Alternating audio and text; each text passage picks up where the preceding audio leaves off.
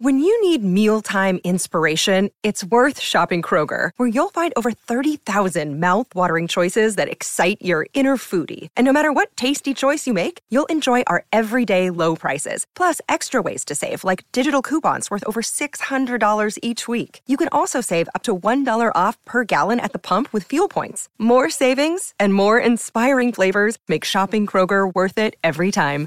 Kroger, fresh for everyone. Fuel restrictions apply.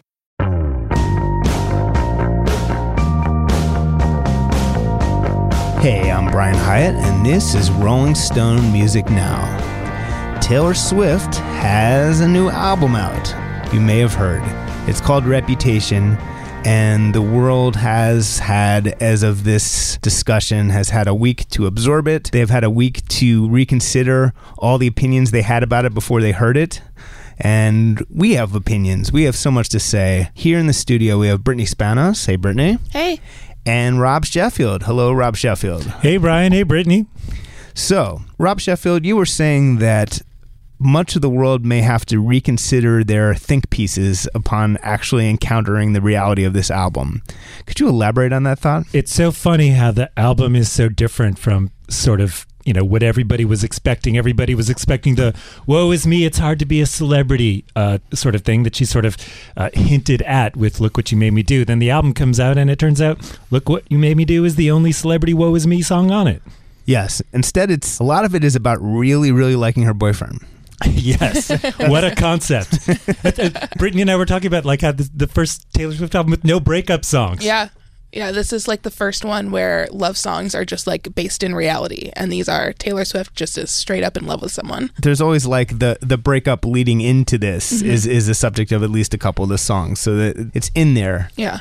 But I mean, that's you were saying that there's a specificity to the kind of love songs. Mm-hmm. What, what did you mean by that? Well, all my favorite Taylor Swift songs really set a lot of scenes. Like she really loves to give this really heartbreaking detail to her best breakup songs and to the songs that come from really harsh realities for her.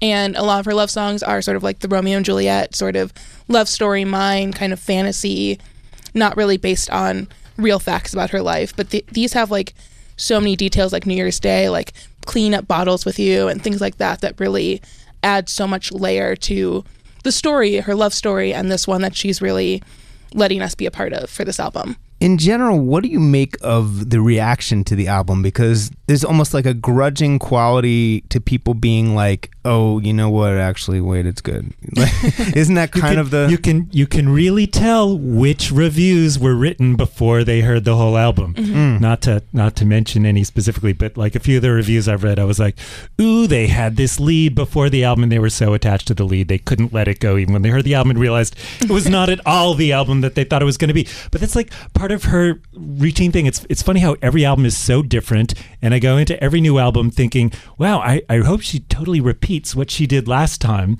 and I go into every album kind of secretly hoping, "I hope she doesn't blow it this time."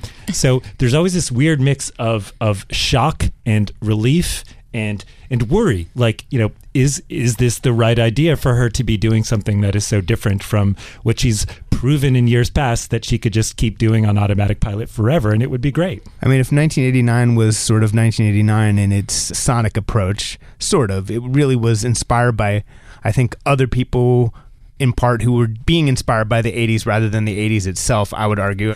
But this is a very, this album could be called 2017 in some ways because it, it really is extremely sonically current. We were joking before we began about the, all the trap hi hats on the album. There are tons of trap hi hats. Uh, it was obviously a, a big day for Jack Antonoff the day he felt comfortable being like, you know what, trap hi hats, I'm, I'm putting them in. And they're all over the place, even on, on songs that might have an EDM vibe.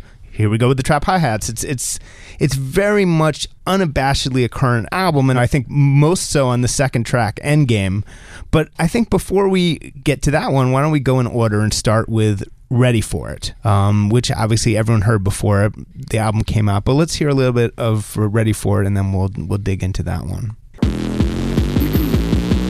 he was a killer. First time that I saw him, wonder how many girls he had and left It should have been a clue, actually, that this wasn't going to be an album about Kanye West. That's what mm-hmm. people people seem to think it was going to be a concept album about Kanye West. We even talked in a previous episode. You know, I got in a Twitter argument with a c- couple music writers who were convinced horrifyingly that she was deliberately releasing this album on the anniversary of Kanye's mom's death, which was deranged on a number of levels, but it also would imply that the whole idea of this record is about fighting with Kim and Kanye.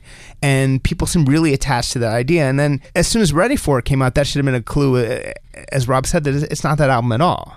But there is a, a sensuality to this album, which I think has unnerved some fans. Yeah, it's a lot Uh, more visceral. Yeah. And she's just like much more direct with it. Like I think that before she kind of spoke in very like poetic roundabout terms and it's also just a matter of her fandom being so young for so long and I feel like now it's really starting to expand a lot more into not her not being an artist specifically for a teen girl audience and I think she was very aware of that and I feel like this album has grown up the way that her fans have and the way that she has in a lot of ways. Yes, I, I love that she's grown up, yet she's kept her distinctive personality, Yeah. which is excessive and, and sort of uncontrollable in, in all the same ways. My favorite part of the album is is uh, is when she sings, "Is it cool that I said all that?" Like, Yeah. and, and I love like, oh, now you ask.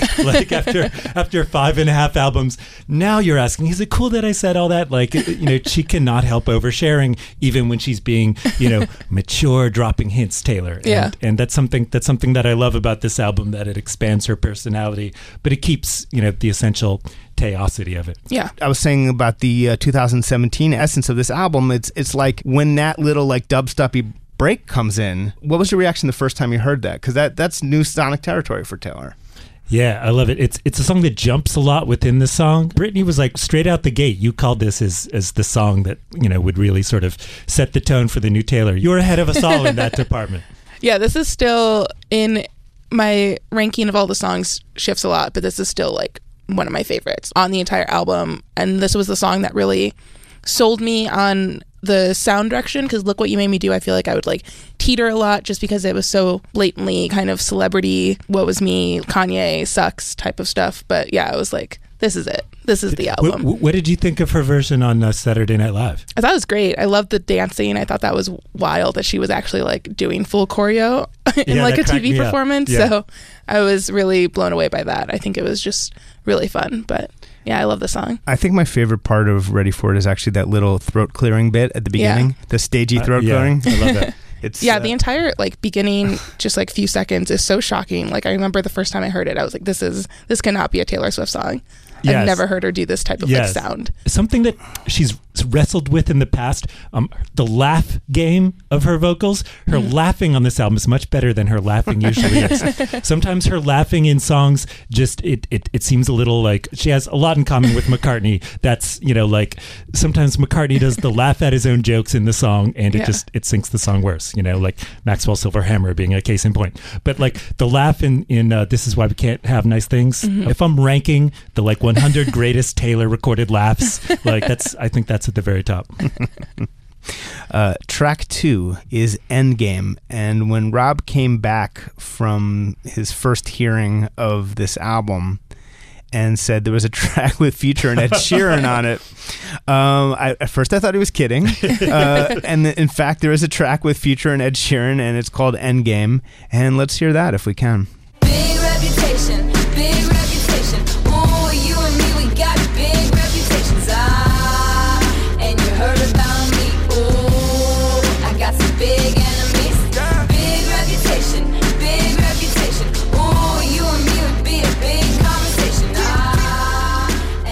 So, did Joe Alwyn have a, a big reputation? or, is, or is the we a little bit of poetic license? You know, that's a very good point. In terms Yeah. of we, that's she's being very equitable, like distributing the, the reputation. It's it's funny because like even in the part that we're listening to, I mean, we all went into this album thinking all the rumors were that Drake was going to be on it. So Yeah. at this point, I'm I'm hearing like those A's and everything in the middle. I'm like, is that Drake? Is that Drake? And then Future begins, and I'm like. Uh, no, that's not Drake, and I don't have I don't have credits in front of me or any or titles or anything. But I'm thinking, okay, am I going insane or is this actually future future Hendrix is actually burning his his lyrical guitar? And then when Ed Sheeran comes in, I'm like, this is a very very strange decision, and I love it. yeah, I will. This song has been very divisive amongst people that I know that even love, love, love the album and people on, you know, Twitter and everywhere. The song has been very divisive. I will fight to the death for this song. I love it.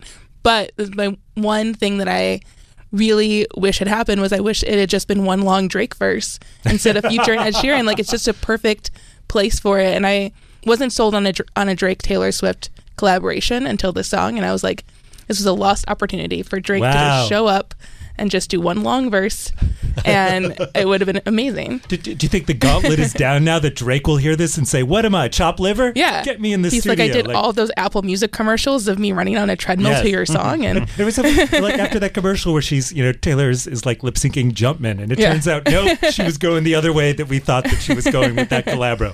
She was like, nope, Future's the guy I really got to work with. this song is divisive even in my own head. It's so it's so now. It's the least sort of distinctive song Mm-hmm. in some ways. It's the most like sort of here's a song that would be on the radio in 2017 way, and uh, it's entertaining to be sure. And then Mm-hmm. the Ed the Ed Sheeran is kind of hilarious because it's like you go one way with Future, and then it's like what the fuck is Ed Sheeran doing on the on the Yeah. song? Like it's it's charming, I guess, if you if if you like Ed Sheeran. Um, I love it. It's. I love how everybody is also trying to like sort of like speak each other's language musically. Like like Yeah. I love how Future is trying to sing what in his head is a Taylor Swift song. he sounds so happy. Yeah, he sounds so happy. He's delighted to be doing this, and like he's looking to like sort of speak her language while she's looking to you know sound future and and it's kind of like it's amazing. You know, he doesn't talk about any prescription drugs in in this this song, which is you know another misstep. yeah re- I would have loved a a, real- Percocet reference on this. a real breakthrough for Drake. I was at, oh Do yeah, you- sorry. For Do you think Future, there was a memo where like the following topics are not appropriate for a Taylor Swift record? I don't, I don't think there's anything redacted. I think it's like it's. I got to give it up to my 15 year old niece in Atlanta who pointed out that she really does have an affinity with the Atlanta rappers and always has. You know, she she did that song with B.O.B. and you know she had that great onstage collaboration with T.I. where they did "Live Your Life" together. Wow. And she uh, there's something about like that sort of country grammar that she really like you know uh, responds to musically, and so in a way like her and Future are kind of like a perfect team. um, so that's Endgame. The next track is uh, "I Did Something Bad," in which we learn again that Taylor Swift wears red lipstick. I'm, you know, the only thing I'm unclear is Taylor, do you wear red lipstick? I, I, I wish, I wish you could be a little clearer on that on that point in your songs. But let's uh, let's hear "I Did Something Bad." This is how the world works. Now all he thinks about is me. I can feel the flames on my skin, crimson red paint on my lips. If a man talks shit, then I owe She cursed. She curses on this song. It's it's a lot. It's a lot to take in. Screamed when I heard it. Yeah. So shaken. Yeah, I couldn't believe that she absolutely. cursed. Yes, yes. I was like, oh my gosh, yes. It's just like it's just tossed off. Just a yeah, you know, Yeah. like it, But she so doesn't biting when she says it too. so biting. Yeah, yeah. I, this song is very. I really like this song. The song has really grown on me. The first time I heard it, I kind of was like, "This is cool," and then I was like, "Oh, this song is." I like the, her, the way her voice sounds on, especially the chorus of this song. yeah. Well, what did she do that was bad that felt so good? Okay, I've created a timeline of the songs in my head. Yes, I was Um, hoping you would. So basically, just like the whole sort of Joe Alwyn, Tom Hiddleston, Calvin Harris stuff. She met Joe and Tom at the Met, at the same Met Gala two years ago because she m- mentions his like shaved head and her platinum hair. Happened at the oh Met Oh Gala where she met Tom the buzz Hiddleston. cut? Is that him? Yes, he's the buzz cut. And so she met them at the same time. That's why she was friends with Joe, but then she started dating Tom. She left Calvin for Tom. This getaway car is definitely about Tom. And then Yeah. she may have cheated on Calvin or just left Calvin for Tom. So I think this song is about leaving Calvin for Tom because she did something bad. And so You are yeah. blowing my mind. Yeah. Oh my god, that's an It's a loose amazing timeline. Anyway, so you are listening to Rolling Stone Music Now, which just got super gossipy for a second, but that's okay. It's a Taylor Swift album, should understand. And we are breaking down Taylor Swift's reputation with Rob Sheffield and Brittany Spanos, and we'll be right back with a lot more.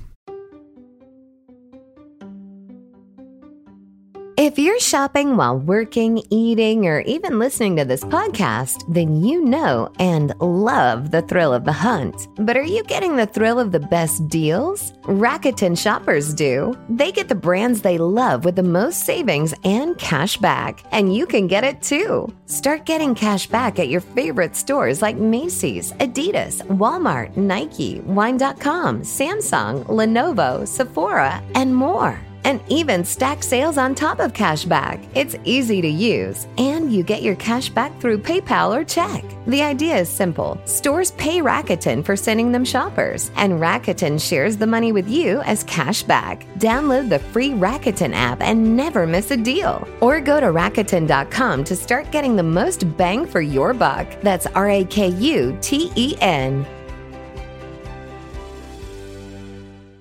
What's up, everyone? It's Reality Steve, your number one source for all things Bachelor Nation and reality TV. Every day, I'm giving you the behind the scenes juice and your info on all your Bachelor Nation stories and also interviewing some of your favorite reality stars. My name has been synonymous with spoilers, but I'm so much more than that. Give me a listen. The Reality Steve Podcast, part of the Believe Network. Just search B L E A V on YouTube or wherever you listen. We are breaking down Taylor Swift's reputation with Brittany Spanos and Rob Sheffield. We were just discussing which tracks we might have to skip in order to make it through this album.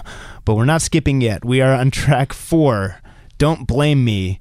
And perhaps we can hear a little bit of Don't Blame Me before we dig into that one. I've been breaking hearts a long time and toying with them older guys just to play things for me too. This is the first Taylor Swift song that I ever instantly was like, I want to hear Adele sing this. Uh, weirdly, but uh, I, What an intriguing concept. Yeah. I, I mean, like, you know, it just seemed utterly natural that that could happen. Mm-hmm. But also, apparently, fans of the artist Flume have some ideas about this song and, and that they feel it's derivative of a specific Flume song. But my favorite part is when she says, I've been breaking hearts a long time and toying with them older guys just play things for me to use because that's such a great flipping the script Mm-hmm. of the of the sort of younger woman, older man thing. which has never been a thing of hers. Yeah. And it's funny that, you know, aside from Calvin, like that's a genre of celebrity she hasn't had any interest in dating at all. Well, Jake, Mm-hmm. And John Mayer. yeah. I don't know what you're talking about, to be honest, Rob. Uh, okay. The yeah, you're right. regardless of biographical facts, I just like that. I just like that setup. I like the idea that she's, you know, that, that they're toys for her and not vice versa. I think Mm-hmm. And that's her great. voice sounds incredible on this. I think it's again. That's why. Yeah. That's why I thought Adele. I The mean, lower not register. that. Yeah, not Yeah. that Taylor did a didn't do a great job. It's just like very like. It's probably, I think, the strongest I've heard her voice on a non ballad. We talked a little bit about the production before the show, but like the idea of Jack Antonoff being able to produce her vo- vocals, and Max Martin has always really been great on that. For a lot of her more upbeat, and when she's kind of moved to dance pop, um, her voice has kind of gotten lost in a lot of it. And I feel like on this album, and especially on Don't Blame Me, she's been able to work with the production in a way that she may not have been as comfortable with by the time she hit 1989 and now it's really come through very well on the non-ballads on this album too Yeah. Even like a drug metaphor is like a little daring in the in the Taylor Swift world, you know. Well, the actual Yeah. consumption of alcohol on this album. Yeah. so much So much. Yes. Yeah. Yeah, no, good point. Yeah, and and uh, and also I'll be using for the rest of my life. Yeah, that's a big thing. I mean, that's that's a, a big thing to say about your boyfriend. I mean, man, the big question. You know, I don't I don't mean to get so gossipy, but it's always interesting to imagine the reaction of the subjects. It's especially interesting uh, in this one.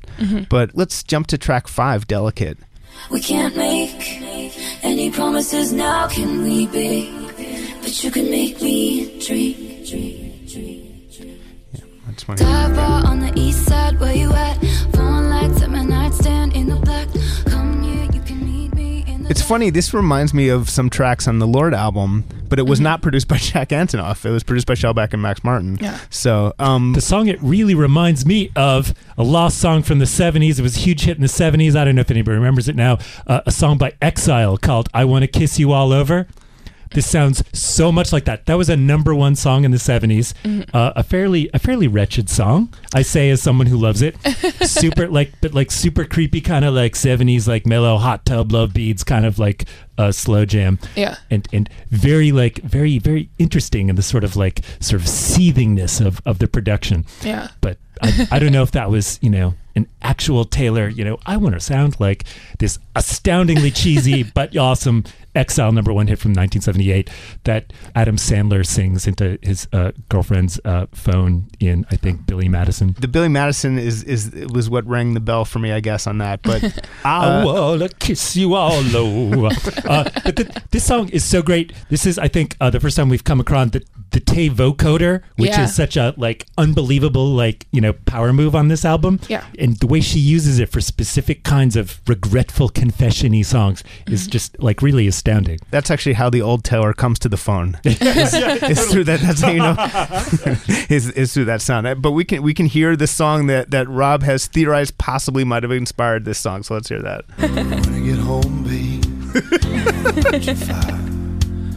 Oh baby, I'm thinking about you, baby, you're my one desire. Gonna wrap my arms around you, hold you close to me. We gotta hold on for our yes. Oh, baby, I wanna taste your lips. I wanna be your fantasy. Yeah. The, ooh, the creepiest. Yeah. Oh my god, I love that. Song. Yeah, I'll be real. I don't think I've ever heard that song in my life, and I don't think Taylor has either. But I, I love that that reminded you of it. They used to play it in 70s sex education classes to ensure that everybody would feel utterly creeped out at the very idea of having any kind of sex at all. But dive bar on the east side on Delicate has been uh, an obsession of Brittany, trying to figure Yeah. out which uh, which dive bar.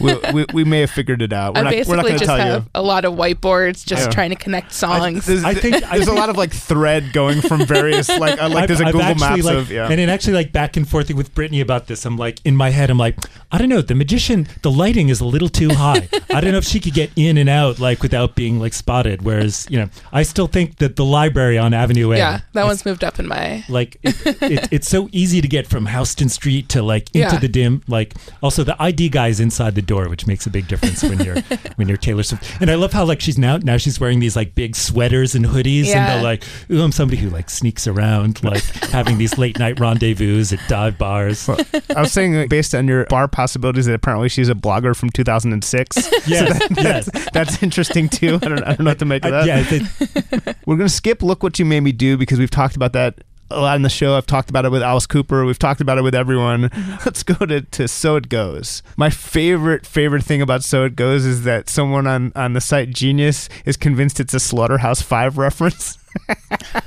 Which, cute. I, I'm going to go ahead and say that is probably not the case. But let's hear So It Goes for a second.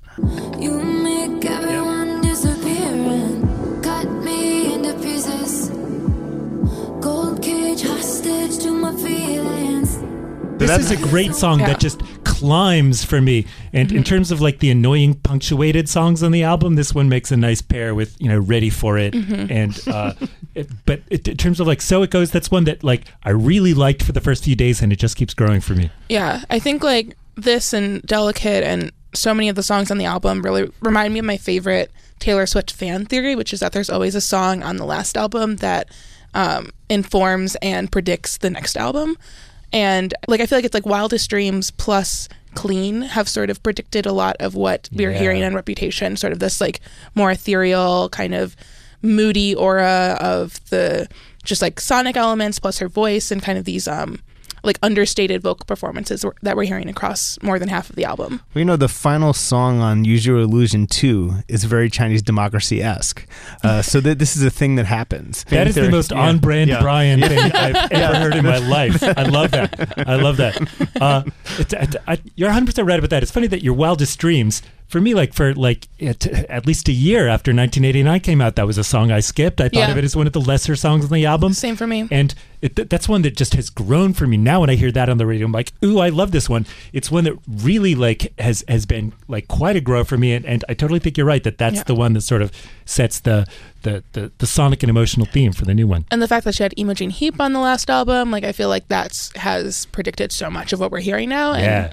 yeah. Do we want to skip Gorgeous or talk about Gorgeous? Uh, well, Let's skip gorgeous. skip it. Let's get another single, so we, we've all we've all kind of formed our thoughts on that. and we're really, really, really eager to get. Getaway Car. Yeah. Getaway Car. So let's hear let's hear Getaway Car. This song is one of the easiest to sort of figure out, I would say. Even even minus like actual names and biographical facts, it's so clearly about rebounding. But let's hear it. It See, was Old the Taylor, Best yeah. of times, the worst of crimes. A Struck a match and blew your mind, but I didn't mean it. I don't know. What do you guys didn't think? This also feels like the one song on the album that sounds the most Jack Antonoff to me. Like the more I listen to it, it sounds like a Bleachers song, and a lot of the Bleachers songs I do really, really enjoy. And I think that he sort of helped unlock this like great voice. Um, vocal performance in her that just like her voice just sounds so full on this song and sounds so like 80s kind of arena rocky on this more like pop performance. Yes, the '80s stuff in this song. I mean, just the again, the vocoder is just like you know, it's it's it. The vocoder is where the mother of dragons like is like that's really like the fire breathing. Like Yeah. she uses it sparingly on the album, but but every time it's so effective. There's something about this song. It really reminds me like you mentioned like the '80s rock stuff. It really reminds me of uh, the ABC records in the late 80s mm-hmm. when after the lexicon of love when they were doing albums like alphabet city and how to be mm-hmm. a zillionaire. So i've been playing my uh, late 80s abc albums like very much and even the wordplay it's in that Yeah. really sort of self-mocking sort of martin fry mode. Like the first line like the ties were black the lies were white i was like going through the album the first time listening to it uh, i was trying to listen to the album all the way through without playing any songs twice without like rewinding just sort of like uh, uh, this is the song where i cheated and played the song twice. Immediately i had to hear this song again. I just i love this one. Yeah. I love how detailed the bridge gets with the metaphor. Like Mm-hmm. we were we were jet set Bonnie and Clyde until I switched to the other side, and then then he's like, "I turned you in, and then I'm gonna get a car. I left you in a motel bar." Although I guess some people think that's a reference to a real world thing that happened. Put the money in a bag, and I stole the keys. It's like, wow, how deep? like? We're really just diving into this metaphor. and it moves Um, so quickly and just like the entire narrative it just feels like you're in this car with her and like i think one of the her best storytelling songs that she's done Yes, absolutely. Like in terms of uh, it being so different, like emotionally, from the kind of cheating or or, or mm. infidelity song that she's dabbled in before. It's like it's like really fun to listen to this and think, wow, this is somebody who like actually released "Girl at Home" like a few Yeah. years ago. Like somebody who's like really kind of like you know like expanded her narrative range. Mm-hmm. Also, like this is this is one you could tell like even though like this album is so far from her country roots, mm-hmm. this is this is a song that you could tell that she's a country songwriter who learned to write songs writing country songs. we are skipping King of My Heart. Goodbye, King of My Heart. We're going to do Dancing with Our Hands Tied at least quickly. So let's hear a little bit of that one. I, I loved you in secret.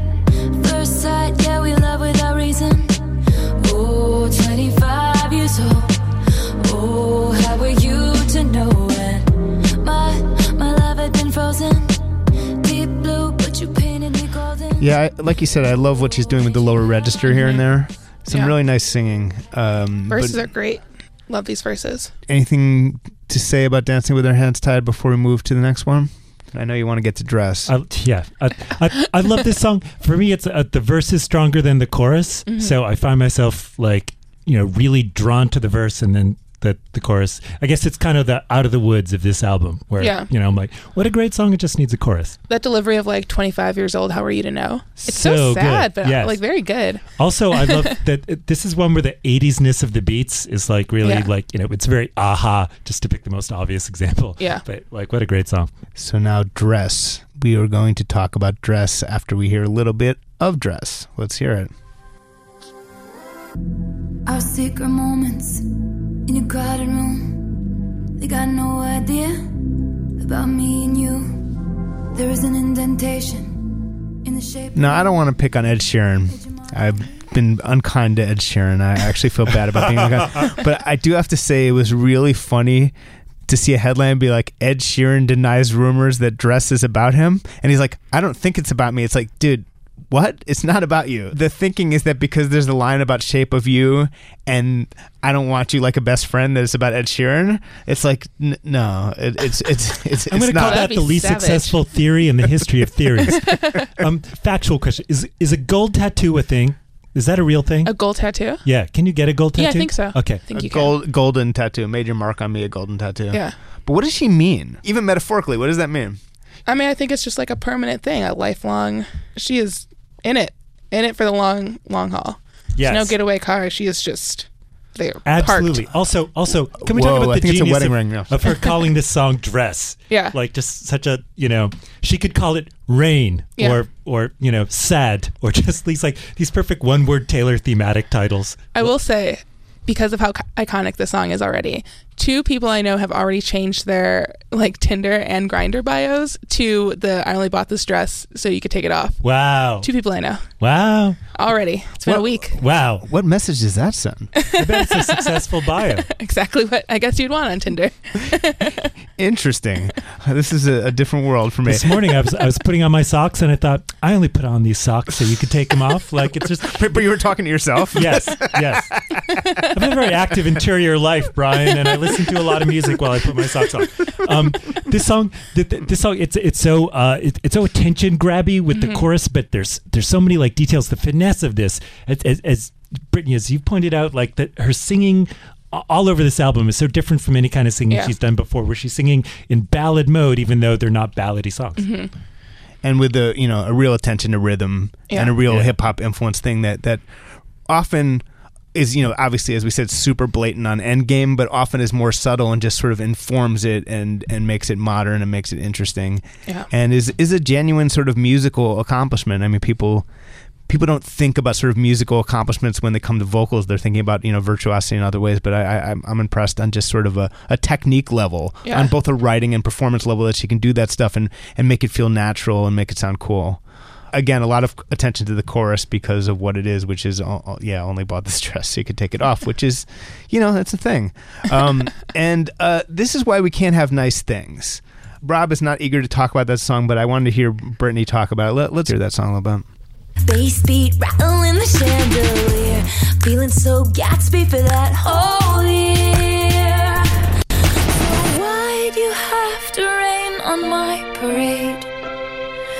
I'm shaking my head and locking the gate. My favorite thing about this song is how she dismisses the very concept of forgiveness as ridiculous in it, which is, you know, it's badass. I like that. But what do you think, Brenda?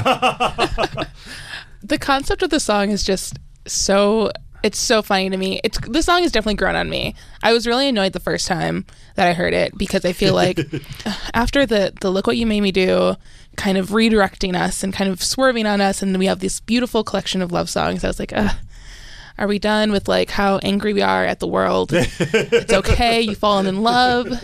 You have this like, you know, this great just like relationship that you've really outlined for us and that's so beautiful. And then I was kind of annoyed, but now I'm just kind of like, this is hilarious. This is like a hilarious kind of like mean girlsy sort of like just super petty song that I feel like is much more simplistic than Look What You Made Me Do and a lot more general and just kind of, you know, this kind of sucked. But also, I think she's kind of making fun of herself in a lot of ways too. It's also n- clearly not just about Kanye. Yeah, I think it's, yeah, I feel like it's a lot more general and I feel like it's like a lot more, you know. It's about everyone she fucking hates. Yeah. I, don't, I don't think I don't think there's any way you could see it as about Kanye unless they used to like party together like in a Mm-hmm. Yeah. champagne sea, which I'm kind of doubting. Well, no, to get get you on the phone and mind twist you, I think is a is a Kanye reference. Yeah. I feel like there's like a lot of interwoven sort of. Yeah, I, think it's was about- having a really exactly, good time. Yeah. And that you all came in here and ruined my great time. And that's what the song is about. Yes, I love this song. Uh, Taylor song reminds me of uh, from Red, one of the you know lot, one of the many like unsung gems on on Red Starlight. Yes. this song reminds it's it sounds to me kind of like a sequel to Starlight. Mm-hmm. I would just say, just generally as a thematic thing, it's to me, it's like clearly about this idea. Like, I tried to be so open to the world. Mm-hmm. I tried to, you know, I, I even let Kanye be friends with me again after the initial thing that happened with Kanye. And then it's like, you know, this is why we can't have nice things. And it's also, by the way, the nice thing was sort of her being nice. Yeah. And you can't have that nice old Taylor phone can't come to it. And Um, Never the trust a narcissist. Yeah. Sorry. Yeah. No, the song has grown on me so much, but I really, I still don't like the title because it's so internety. I'm just like, ugh, this will not age well. and also, I, I think this is the debut of her evil cackle, and it works for me. Yeah, the the evil persona side of Taylor has definitely grown a lot because I think of like Picture to Burn, and Yes. that sort of has a similar intonation and like vocal performance on it. And this one is a lot better than that. Yes. Yeah. just to reference one more time the the old Taylor can't come to the phone now thing. I think it's underrated how funny her delivery is on that. Why? Oh, it's funny. Like that's good acting. It's amusing to me. Um, So anyway, we're gonna skip "Call It What You Want." And let's hear New Year's Day, the album's final track. What a song! What an album like closing ballad. Yeah. she never fails in that department. There's glitter on the floor after the party. Girls carrying the shoes down in the lobby. Candle wax and Polaroids on the hardwood floor.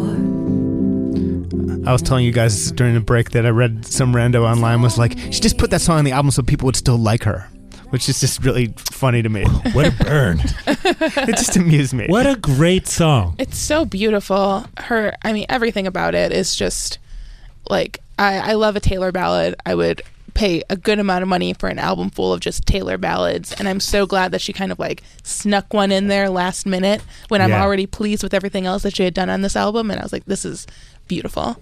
Yes, and I, I love like it's it, as you said about her songwriting on this album. She really sets the scene. I Mm-hmm. love. I, I, this is the only song I could think of that's actually about New Year's Day, not counting like Yeah. the, the Bono song, where you know it's like really fun because like I was like, wow, New Year's Day really is a drag. It's Yeah. always a drag. You're always cleaning bottles. There's you know you're like you've got a headache. so never a fun day. And this song also that she brings back the guitar, like Mm-hmm. and as, as you said, Yeah. it's like it's it's warped produced guitar, but but it's very like she's like this is.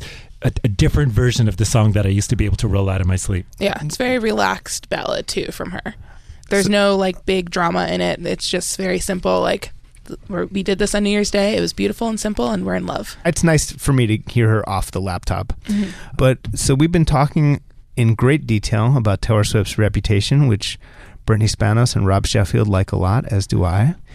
And uh, that has been our episode of Rolling Stone Music Now. We are going to be back next week on Friday at 1 p.m. here on SiriusXM's volume channel 106. And in the meantime, you can download us as a podcast and subscribe to us as a podcast, and I hope you do. And you should also be sure to leave us some nice reviews wherever you get your podcast, and especially on iTunes, because we I particularly look for that. I read your reviews. Don't complain that we don't play enough music, as I've said before, because we legally cannot play more than like seven seconds on the podcast. So give us a break. We can't help it. If you want to give us a million dollars, we can play it. Anyway, This Uh, is why we can't have nice this is why we can't have nice things, people. Anyway, this has been Rolling Stone Music Now. I'm Brian Hiatt. We also had Rob Sheffield and Brittany Spanos, and we will see you next week.